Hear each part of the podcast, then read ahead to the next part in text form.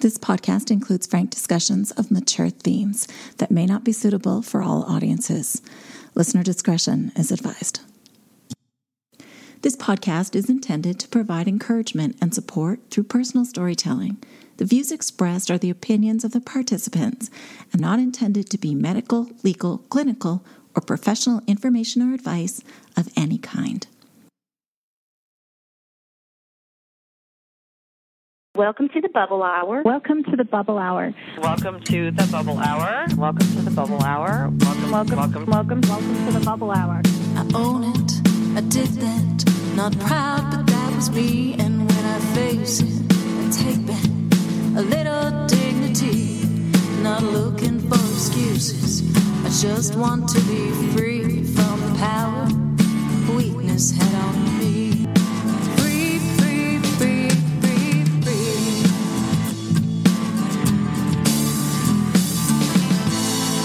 Jean McCarthy, and you're listening to The Bubble Hour.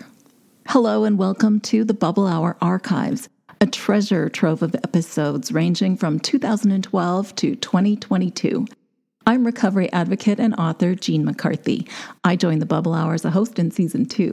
Together with other hosts over the years, Ellie, Lisa, Amanda, and Catherine, we all extend to you our gratitude for listening and a heartfelt wish that this podcast will find a welcome home in your recovery toolkit. The resources mentioned on the show are available at thebubblehour.com, including information on the online support group called the BFB or Booze Free Brigade, often mentioned on the show. Now, if you're hearing this message, you're listening to one of our free archived episodes, and we'll make sure that there are loads of these available for you to enjoy. These are partial versions of the original recordings, and if you want to hear more, you can listen to full versions and the entire back catalog ad-free by joining us on Patreon. So just head to patreon.com slash the bubble hour to learn more. I'll also put a link in the show notes to make it even easier for you to find that. So, all right then, enjoy the show. Hi, this is Ellie, and welcome to the Bubble Hour. I'm here tonight not only with my co-hosts Lisa and Amanda, but we're actually having a special episode of the Bubble Hour this week with a group, a group, a group, a group of sober friends, and we are tackling the topic of cognitive distortion, followed by cognitive restructuring, which is essentially a fancy way of saying we're talking about the way that our brain functions when we are distorting fact to try to fit our perception and then ways that we can um, think more positively. And it sort of boils to that what was the expression that what you feed is what grows? What were we talking about, Lisa? We were talking about the wolves within, the uh, old story about the grandfather telling his grandson who came to him with anger at a friend who had done him an injustice. And the grandson told the, the grandfather told the grandson a story about himself. He said, I too at times have felt a great hate for those that have taken so much with no sorrow for what they do. That hate wears you down. It does not hurt your enemy. It is like taking poison and wishing your enemy would die. I have struggled with these feelings many times, he continued. It is, if, it is as if there are two wolves inside me. One is good and does no harm. He lives in harmony with all those around him and does not take offense when no offense was intended. He will only fight when it is right to do so, and he fights in the right way. But the other wolf, he is so full of anger. The littlest thing will set him into a fit of temper. He fights with everyone all the time for no reason. He cannot see because his anger and hate are so great. It is helpless anger, for his anger will change nothing. Sometimes it is hard to live with these two wolves inside me, for both of them try to dominate my spirit. The boy looked intently into his grandfather's eyes and asked, Which one wins, grandfather? The grandfather smiled and quietly said, The one I feed. Yeah, that's definitely a great analogy or parable of what it is that we want to talk about tonight because I think most of us who are drinking or have, um, or who are alcoholics can identify with how we can distort our thinking to fit our, fine, distort our thinking to fit our drinking patterns where you might be caught, you might know that you might have a problem with alcohol, but you might compare yourself to somebody and say, I'm not that bad because so and so is worse or this has never happened to me And even as your drinking is progressing, you can come up with sort of alternative realities to fit what it is that you want to be true. But what we're going to talk about tonight has more to do with how these behavior, these thinking patterns and negative self-talk patterns can continue even into sobriety and talk a little bit about some tools that we all use to help ourselves get out of negative thought patterns. And just briefly, we're going, we're going to pick some of the 10 most common cognitive distortions or ways of thinking. And some of these might be familiar to you. There is the all or nothing thinking. This type of thinking is characterized by absolute terms like always, never, and forever. Few situations are ever this absolute. There are generally gray areas. Eliminate these absolute terms from your vocabulary, except for the cases when they truly apply. And this, I think this is important. Look for a more accurate description of the situation. There's also overgeneralization. When one overgeneralizes, one takes an isolated case or cases and assumes that all others are the same. Are people really all mean and superficial? Or maybe could all people not like you or not want to be with you? If you're thinking in generalizations, you are um, taking a small example and, and turning it like a, neg- a small negative thought and turning it into a generalization about an entire group of people or situation. And that could be very destructive too. There's also the mental filter. When a person falls victim to mental filters, they are mentally singling out only the bad events in their lives and overlooking the positive. And learning to look for a silver lining in every cloud can help you both sort of have a more accurate self description of what's really happening in your life and the way that you perceive things, and it helps you choose how you let events affect you. Disqualifying the positive. Most people are masters at taking the good in a situation and turning it into a negative. Part of this comes from a tendency to have low self esteem. We feel like we just don't deserve goodness in our lives. And how to turn this around is kind of simple. The next time someone compliments you, for example, resist the little voice inside you that says you don't deserve it. Just say thank you and smile. And the more you practice this, the easier it will become. Jumping to conclusion, when we fall victim to our own insecurities, we expect the worst and we begin preparing early for disappointment. I can't say how many times I've had these conversations about all the negative, I call it awfulizing or catastrophizing. All the bad scenarios are so easy to play out in my head, but thinking, jumping to conclusions for something positive almost never happens. It's much harder to think positively. Magnification and minimization. They give the example of looking through a telescope from the wrong direction and everything looks tinier than it really is. But when you look to the other end, everything looks larger. People who fall into the magnification minimization trap look at all their successes to the wrong end of the telescope and their failures to the other end, magnifying the negative and minimizing the positive, in other words. Emotional reasoning. When a situation, well, they give an example here of Laura looks around her untidy house and feels overwhelmed by the prospect of cleaning. She feels that it's hopeless to even try to clean. And she based her assessment of the situation on how it makes her feel, not how it really is. Oftentimes, or, or we hear in recovery that feelings are not facts. I've often heard that feelings can't kill you, they just feel like they will. And how often we can take a feeling and inflate it to the point where it becomes fact in our mind. Labeling and mislabeling. Um, there's another good example of that here. The Donna just cheated of her diet and she thinks, I'm fat. I'm a fat, lazy pig. What Donna has done is label herself as lazy and hopeless and she will most likely reason that since she can't lose weight, she may as well eat.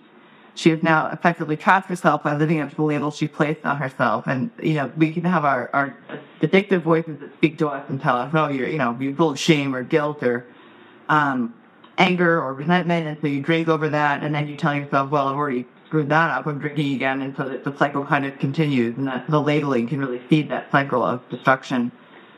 Personalizing taking everything personally. They give an example here of somebody's son is doing poorly in school and she feels that she must be a bad mother and it's all her fault that her son isn't studying. And that's taking responsibility for how her son is doing in school and failing to take into consideration that her son is an individual who is ultimately responsible for herself.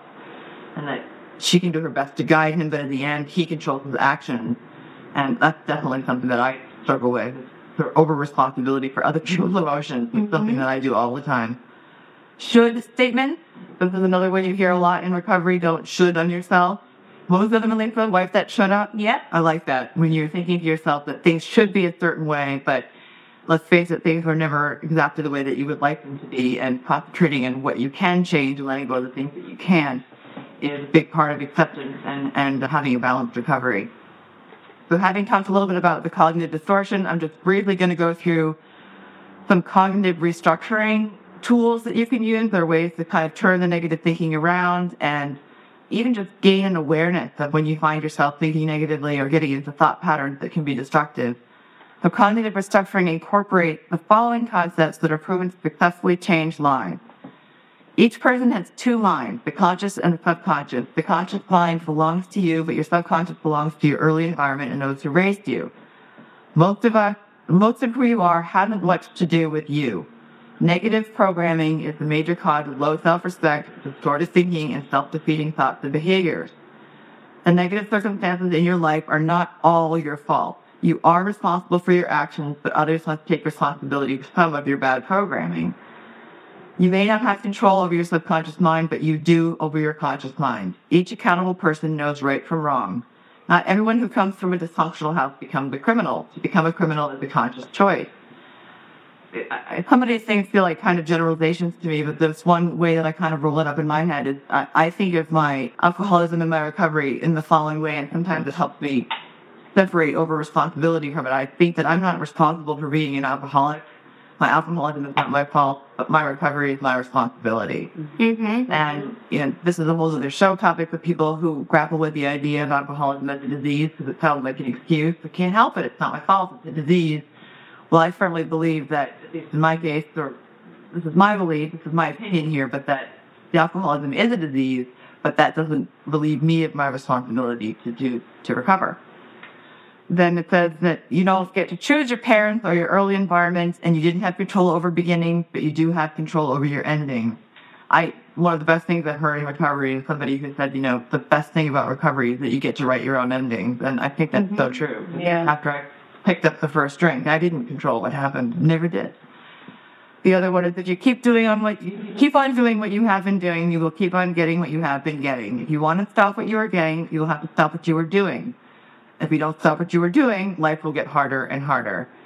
Again, they're all these all sort of turn into bumper stickers at some point. But it's, I hear all the time like you can't fake your way into right acting, but you can act your way into right thinking, and that's kind of the or fake it till you make it, or just do it. You can't always think your way out of well, actually I think most times you can't think your way out of a problem because that's how you develop these patterns that can backfire on you. Much of life is based on perception or belief and not necessarily the truth. You are not your bad memories or what other people say you are. The truth is that you are many times better than you think you are. The more you find the truth about yourself, the happier you will be. And I think that truth involves both the things we don't like and the things that we do, or the things that we seek to avoid. Sometimes weaving into or embracing the thing about myself that I want to change the most actually makes it easier for me to accept it. Instead of Mhm. trying to constantly go around it or minimize it or trying to you know, blame it on somebody else, just leaning into those things about myself that I wish for true helps me change them.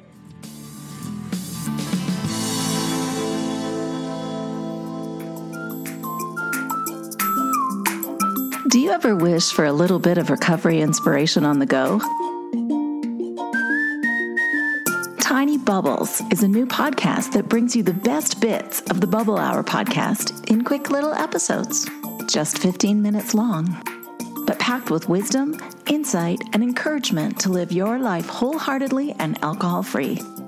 Look for Tiny Bubbles wherever you get podcasts and subscribe today. Tiny Bubbles. Little bits of recovery goodness brought to you by the Bubble Hour. Sometimes all you need is a little pep talk so you can get back to living that beautiful life you're building.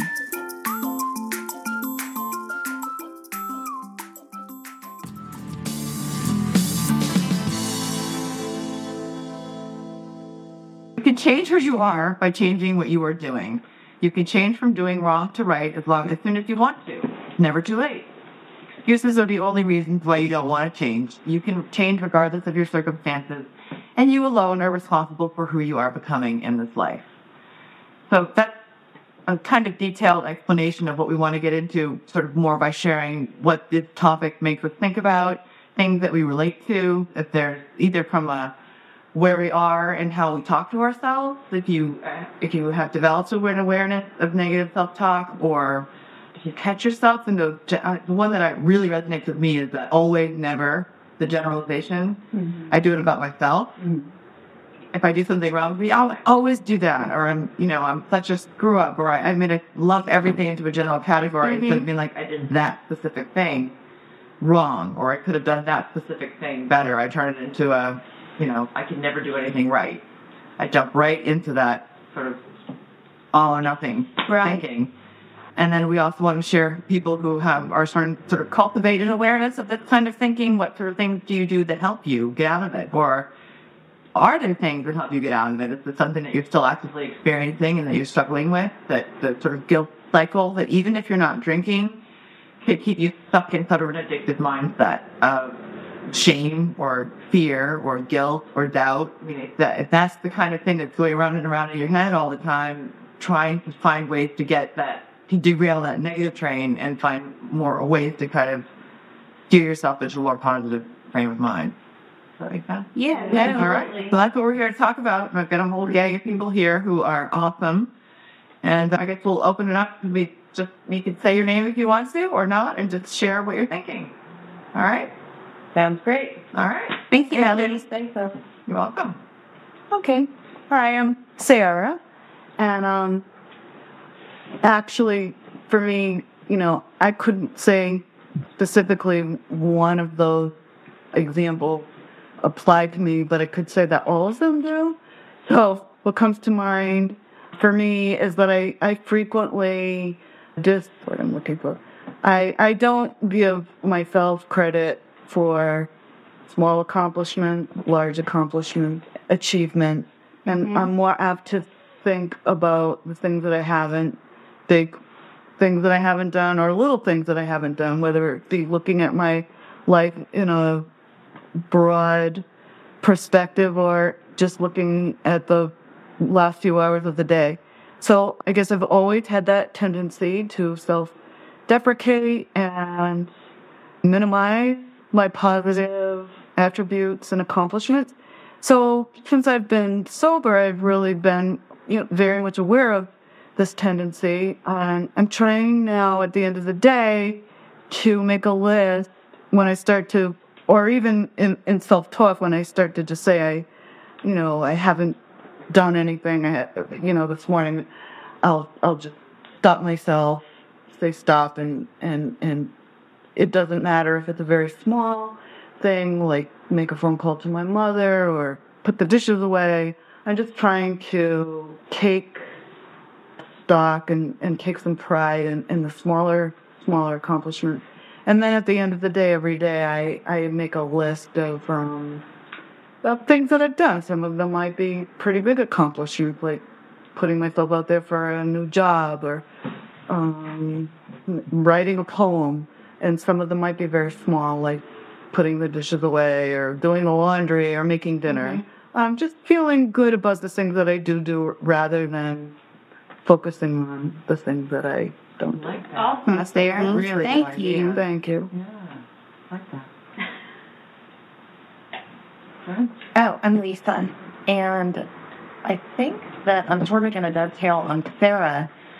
I really, what was really resonating with me was just qualifying the positive. And a lot of that entails when people will say things to me like, I don't know, like I like your outfit because I don't really, um, I'm not really much of a style maven.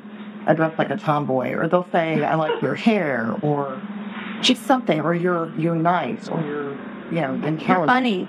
I'm funny. Yeah, whatever. And I'll always You are. now the pressure's on. Right. Uh, but I will sit there and and and uh, what I used to do, I, I'm really working at this. Is I would say I I would argue with people and, tell them why they were wrong about that. You know, like I'm not cute. Oh, look at this, you know, debt that I have, or look at all this weight that I've gained. Look at how much, you know, my toenails are chipped, or I don't know. I mean, just fill in the blank.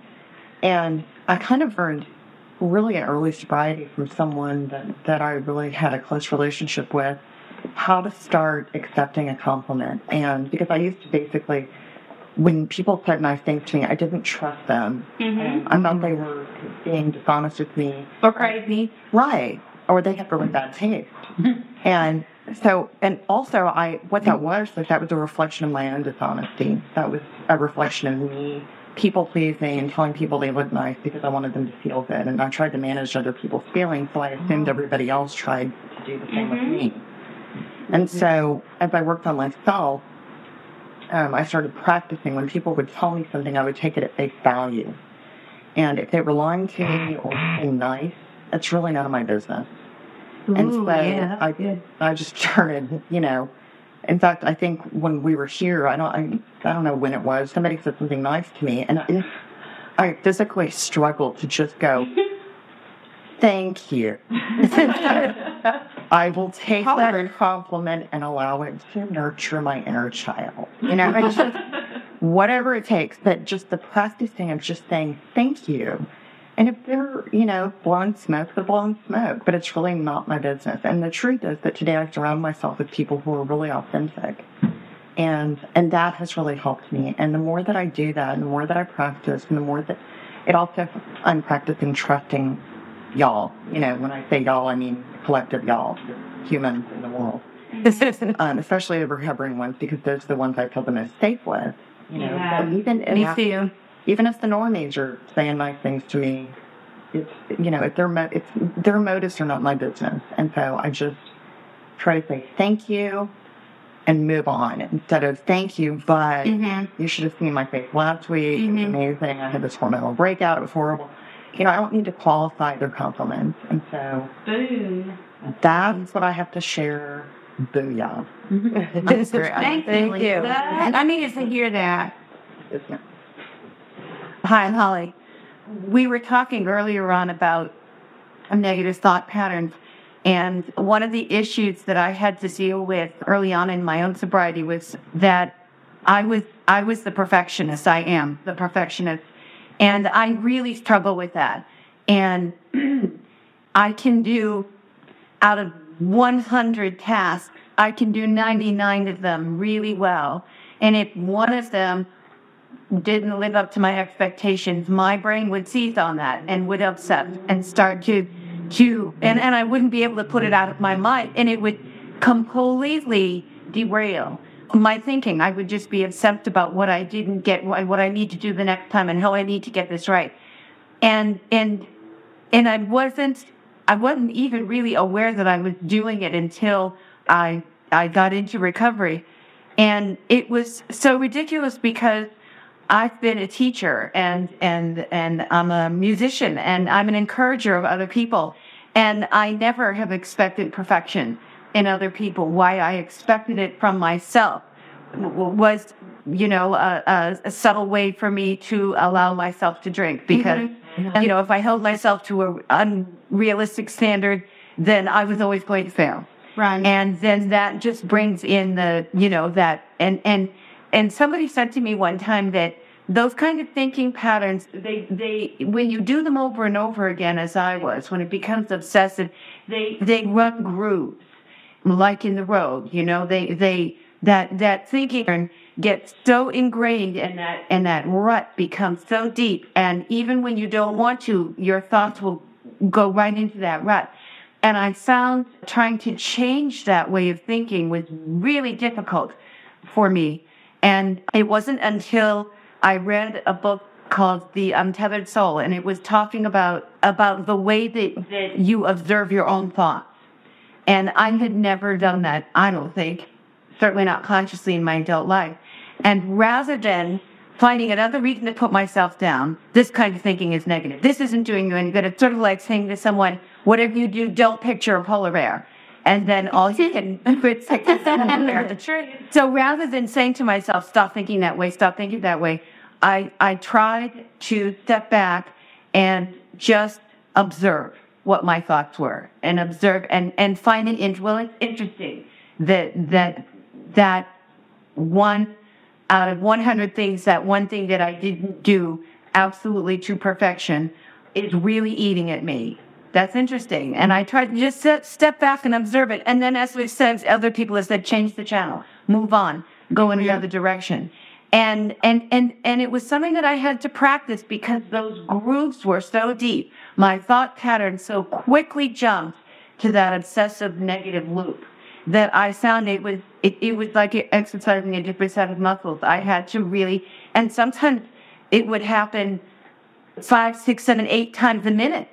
I, my mind would hop back to it and I'd realize 20 seconds later, oh crap, I'm, I'm thinking about this again. Well, isn't that interesting?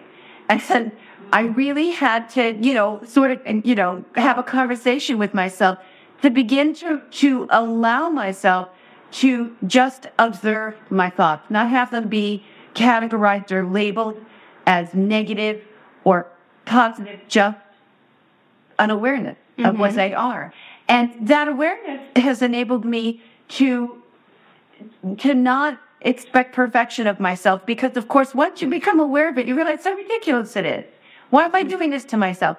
But I'd done it for so many years when I was drinking that when I stopped drinking, that thinking still stayed. Mm-hmm. And that was the thing that I had to change. Right. And, and, and for me, it was, it was a raising of the awareness. Many of the things on that list of 10 things that Ellie talked about in the beginning, I'm very guilty of. I, I, I really could relate and identify with a lot of them.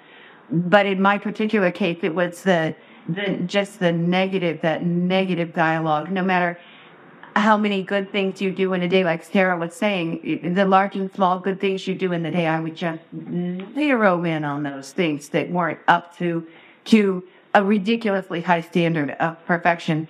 And, and of course, there's a serenity in that. Mm-hmm. You never have serenity in that kind of thinking. And so I've really been, I've really been pleasantly surprised with, with my ability. It didn't happen overnight and it doesn't happen all the time, but the times that I'm able to let it go mm-hmm. and I'm able to just relax. Okay, I thought about that. Now I can move on to something else. And, and it's really, really, that it helps with the, with the negative thinking for me anyway. Thanks. Thank you. So you really a, a whole entire working on it. Oh, right. It's a process. Right. Yeah. Thank you. I have, uh, this is Amanda, and I, I, it's been a similar thing for me. That's one of the things I've had to work really hard at. I, I had a lot of negativity towards myself. I didn't show it on the outside. On the outside, you would think I was extremely confident and well put together, but inside, the negative thoughts in my head were, they were kind of crazy. And, and I didn't even realize that when I was in it. And it's kind of like drinking. I didn't realize I had a problem when I was in that either. And um, learning how to change those thoughts is, it was a huge help for me. And you know, one of the first things I learned is in, in uh, is to when I when my thoughts got going crazy to just say stop or no out loud and just say it loud and and recognize that I was having the crazy thoughts. And it's actually it, there was a suggestion that was a suggestion I got in one of the programs that I went to and it really really helped me and what they said is once you you start doing that and you hear how often you're saying stop then you start to recognize mm-hmm. how often you're negative thinking you know how often you are thinking negatively but then like learning what to do with it i found when i was disturbed it was an immediate response to me to say hey you need to get in the back seat and watch what's going on here. And I don't, that's like my best way I know of how to describe it, but I would take a back seat on my life. When my life was, when my thoughts were out of control, when my thinking was just really negative, I would just have to sit back and, you know, let, let my life play in front of me until I felt that I was in a better state of mind, like I had calmed down enough to deal with it in a rational way. And it, it's, I, I don't always do it that well, but leads to me having these, I, I like, I laugh at myself sometimes. And I think I even said this last week. Like sometimes I just laugh. I'm like, you are out of your mind. Like I, I'll recognize it now. And it's something that I actually enjoy catching myself at because I like working on these things now because my life has improved so dramatically just from recognizing, like, wow, you have beat yourself up for years.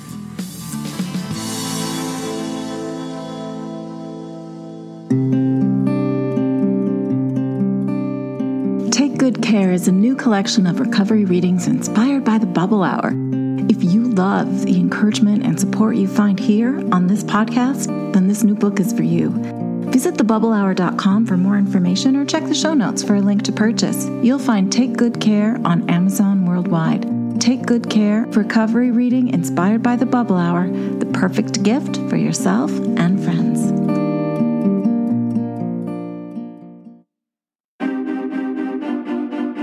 Help others find the message of recovery we champion on the Bubble Hour. Plus, get access to the entire backlist ad free by joining us on Patreon. Patron support helps with the ongoing expense of making free versions of the show available, as well as the cost to make new content like our spin off podcast, Tiny Bubbles. Become a Bubble Hour patron today at patreon.com slash the Bubble Hour and help us help others through stories of strength and hope.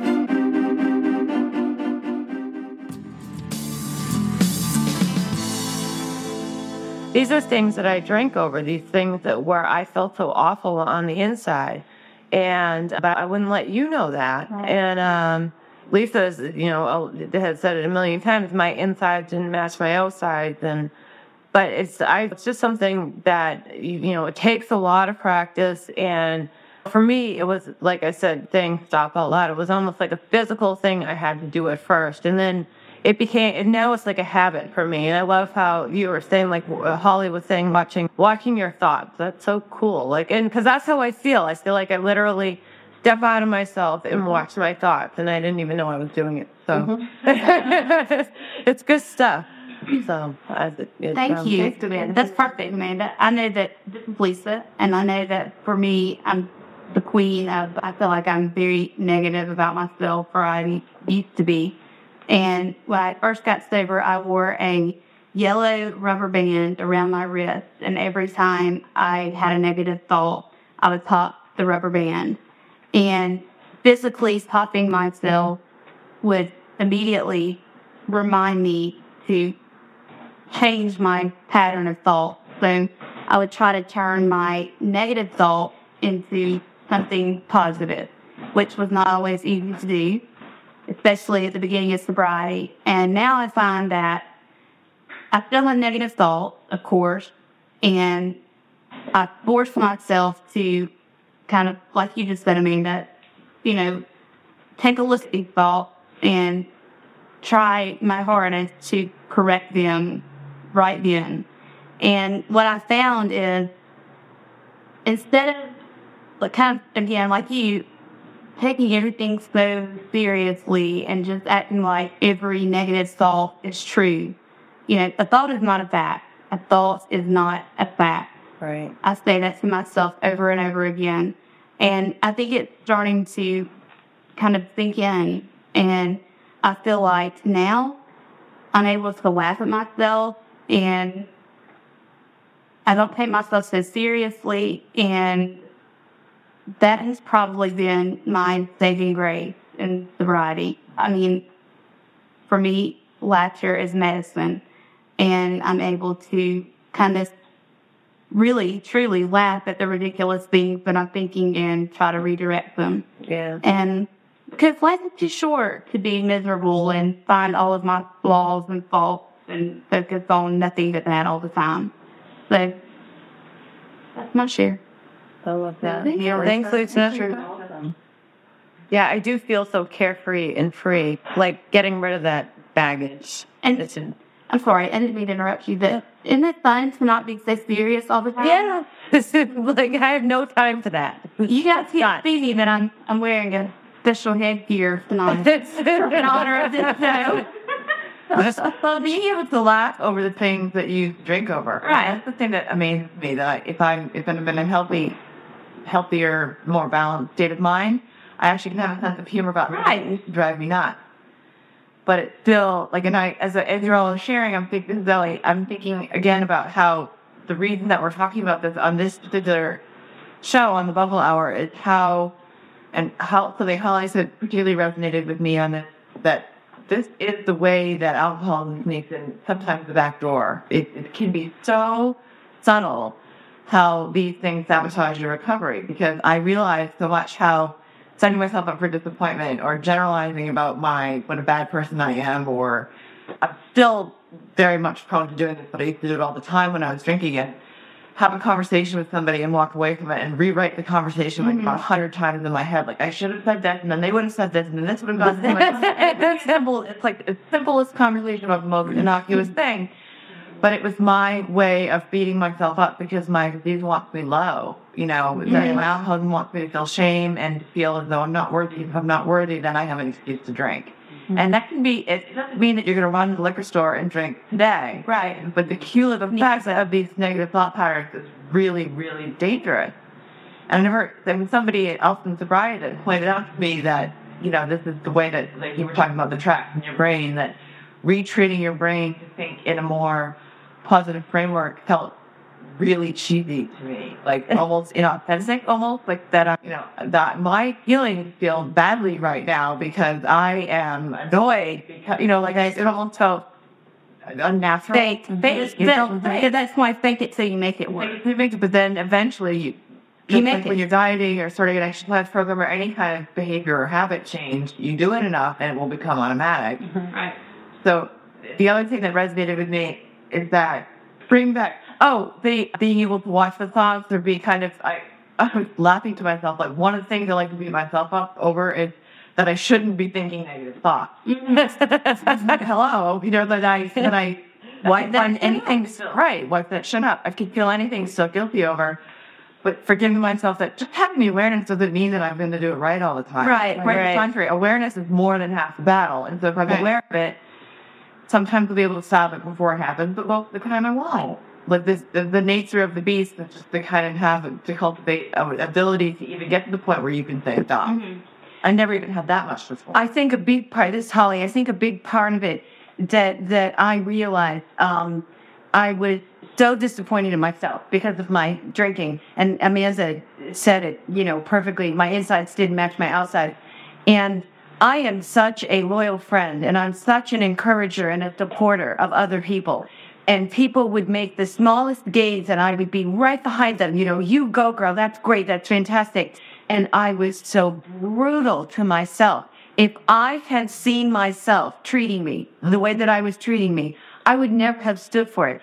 I would go out on a limb to encourage other people why I was so mean to myself mm-hmm. and so unforgiving to myself when you know nine times nine times of the ten things I was doing I was doing really it was that one thing I would never treat anybody else the way I treated myself yeah. and it was that recognition that I really am deserving of being treated well mentally as well as physically. Mm-hmm. And if that was a big part of it. And, and once I, once I stopped drinking, once I started, you know, living a life where my insides matched my outsides, that's when that thinking started to come around. And I realized, you know what? I really do deserve to be treated better than the way I've been treating myself. You stop kicking your own ass. Yeah. Those things. Right. Lisa, this is Lisa again. That was redundant. Something that popped Don't up- beat yourself up. That was a brilliant move. Not that. Um, one of the things that popped up for me when I was hearing um, some sharing was uh, something that somebody told me and told me repeatedly because I needed to hear it over and over again was that, you know, my first thought is not always right. Sometimes my second thought is not always a good idea. But it's, I also learned that it's not what I think, it's what I do. I can think about drinking. I can think that I suck as a person. I can think you suck as a person. I can think about, you know, hurting you. I can think about hurting myself. But it's what I do. And and I think it was the some of the stuff that Ellie was talking about. Now my train of thought is starting to leave the station. But um but it was just that first thought wrong. 1st thought wrong. You know, and so a lot of times when I have a first thought, I don't beat myself up anymore about having it because I remember my friend who should always say, Well, that's, I'm not responsible for my first thought. Like, who's responsible for their first thought? You know, it's like me being responsible for having brown hair. Right. Which is quite lustrous, might I? See, we're going the other way now. But um, we are going all the legal. We've recovered far too much. Our next show is going to be on humility. Right. Lisa hates is the first yeah. no, I should be the listener. So I just mean, I, but I love that. My, you know, I'm not responsible for my first thought. And, you know, sometimes I have to have three, four five, seven thoughts before I get to Mm-hmm. the appropriate thought and then take the right action. And that- that's all I've got for that. Sorry. I like that. But it thanks I like that. That's great. Hi, um, I'm Angel. I'm listening, and I I've been working on this for a long time because I know that one of the reasons why I drank was because I couldn't get the voices to shut up. You know, like they were constantly there, constantly beating myself up. So I was trying to always just shut them up and just keep them down, and which actually drinking makes it worse. I mean, it's Oh, yeah. you know, you don't get John. You Yeah. don't realize that they're screaming at one point. You're like, no, no, keep going. But I realizing when I'm driving in the car, like I was telling you, I, I'm driving in the car and I'll go for like 15, 20 minutes in the car. And it's just me berating myself. I just constantly what I've done over the week, what I haven't gotten done, what do I look like? How does my hair look? Look at myself. Like, and, and finally, I stopped and I just the whole, like Amanda said, stop, stop it. You know, this is ridiculous. You can't keep doing this to yourself. So I started like doing, okay, you know what? We'll be nice to myself. So I'll start doing myself, here, you do the real compliments. Oh, you look great today. You know, and smile and you say it to your mate right? and everything. And, and I work on that so hard. And something, even if it's just like in my head, making like a gratitude list because I'm having such a rough day and I know I'm being so negative on myself. Mm-hmm. And if I'm like walking somewhere or something, I'm like, you know what? The sun is out and I'm breathing. And if that's all I got right now, it, it's working for me. And mm-hmm. and like in the past few weeks, I'm going through a whole bunch of stuff, and I was doing the all or never. You know, nothing's ever going to work out for me. I was being completely down on myself and and freaking out. Damn, that normally would have gotten me to drink. It would have totally put me right over the edge, and I would have been drinking like a 30 pack in like two seconds. But I, I remembered, you know what? I have accomplished other things. And so I did my list. But it was my little accomplishment list, my little gratitude list. So it's not perfect, and but it works and it helps to just stop and think and try, just breathe. Right. Take a moment, breathe, and then and try to work it out. And it, it helps. And like you say, in making groups, you're making you have to make other groups, mm-hmm. right? You have to get off of that track and move and keep going and, and go other places. You know, do a U-turn, anything. Employment break. Right. Yeah, yeah. And so that's what and hope that. Gratitude is a great idea. Yes. One another good thing, like along these lines, that I learned is that I um, is I can't change people, places, or things, and that's something that used to drive me insane and get me in the worst spot in the world. Like I would just, I ruled the world basically, and you know I was gonna, con- I was gonna change you. You're gonna do it how I wanted you to do it, and and it was just it, it would drive me insane. And it was just it would i would be i would be in a state of frustration uh, like constantly frustrated. And that is no that is so annoying. So acceptance you know you talked about acceptance when you were reading some of the things and accepting that i can't change those things is is it's it's very it's incredibly freeing. I would never have if you told me that when I was drinking, I wouldn't have understood that mm-hmm. at all. I just wouldn't have un- understood it that by letting go, I would giving myself freedom and, and that I, I, you know, I can't control those things. It's like, it's not that I still have to take my own action and do the right thing, but I can only control what I do. And, you know, it, it, it's, it makes life a lot easier. It's a lot mm-hmm. less frustrating. And I, I I drank at control. You know, really, I I tried to control people in my life, and I would get frustrated with them. They weren't doing what I wanted them to do, and it, it's again setting yourself up. Well, I can drink, and actually, that was mm. that was I would do that. It, I mean, it was like I was drinking at them, mm-hmm. and it's that's so kind of pretty. I mean, I mean, and it, that's you know that we talked too about. You know, that's like you know taking the poison and you know and hoping the other person dies. You know, it's, Yeah. it's so you know changing changing how I thought about things and just coming to that realization and accepting things as they are. And sometimes I just have to if things aren't how I want them to be, I just have to move on Mm-hmm. and you know, or in or accept that they are how they are, and it's really freeing. So Hi, Moira. Hey, Darla. The I can kind of relate and see most of the situations of you know the ten examples or whatever. The thing that I have trouble with is the I don't know what it's called, but where my kids are concerned. I, I struggle with if they're struggling, I totally blame myself. Mm-hmm. Not even necessarily my drinking, but I it always comes back to me and I that's a huge struggle for me. I feel like I can work on the other stuff because it's mm-hmm. me and I have people that help me deal with that. But whenever my kids are in pain, I somehow get it back to me and I don't know whether that's my ego or my pride or or my alcoholism or, or what it is, but I think that that's where where I have trouble. So I really need to like work on that. So if anyone has any pointers around. Yeah, I think, I think that's common too in parenting in general, but I, I also think that falls into the control category because I, I, you know, when one of my kids is going through something, I feel like, I talked about it even by coming to this sober weekend that I feel like I need to be there because somehow my mere presence is going to make everything better. I can give myself too much power and not in an arrogant way, not in an egotistical way, but kind of like a, a controlling way. I mean, that's really what it comes down to. And I realize being able to accept and let go that, you know, they're on their own journey and that other people are just as capable as I am, if not more, oftentimes, of taking care of them. And that I, I, I can't, accepting that I can't fix everything, that I can't put my red cape on and swoop in and just make it all okay. And, you know, if I'm really honest, I realized when I drank, I thought I could.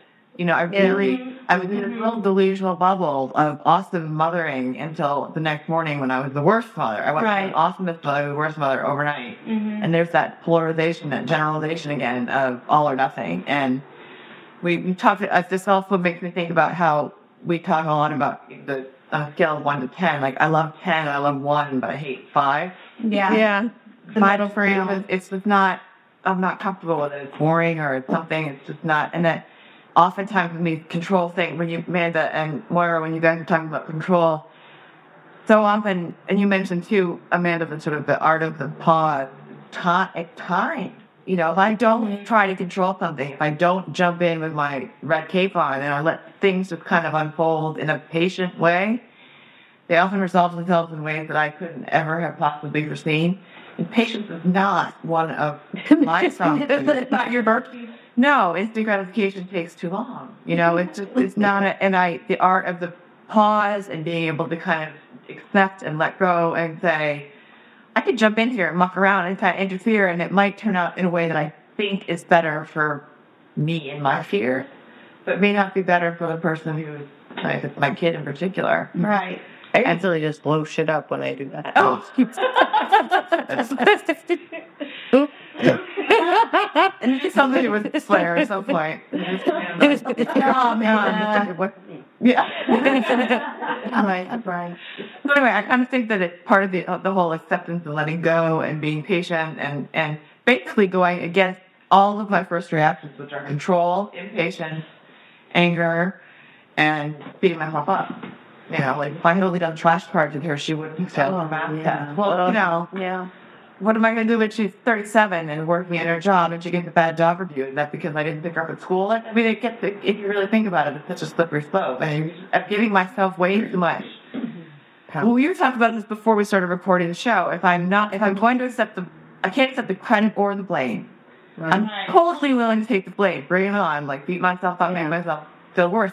But when she does something great, yeah, it's not because I'm a great mom. Like, why is it those negative voices are so much easier than the positive ones? Exactly. Right. Well, that's because we're in that groove that Holly talked about. And so, like, you know, getting out of that, it's just a matter of patience. For me, it's a matter of patience and faking a thought that I might not actually have. Like, she's going to be okay. She's going to be okay. She's going to be okay.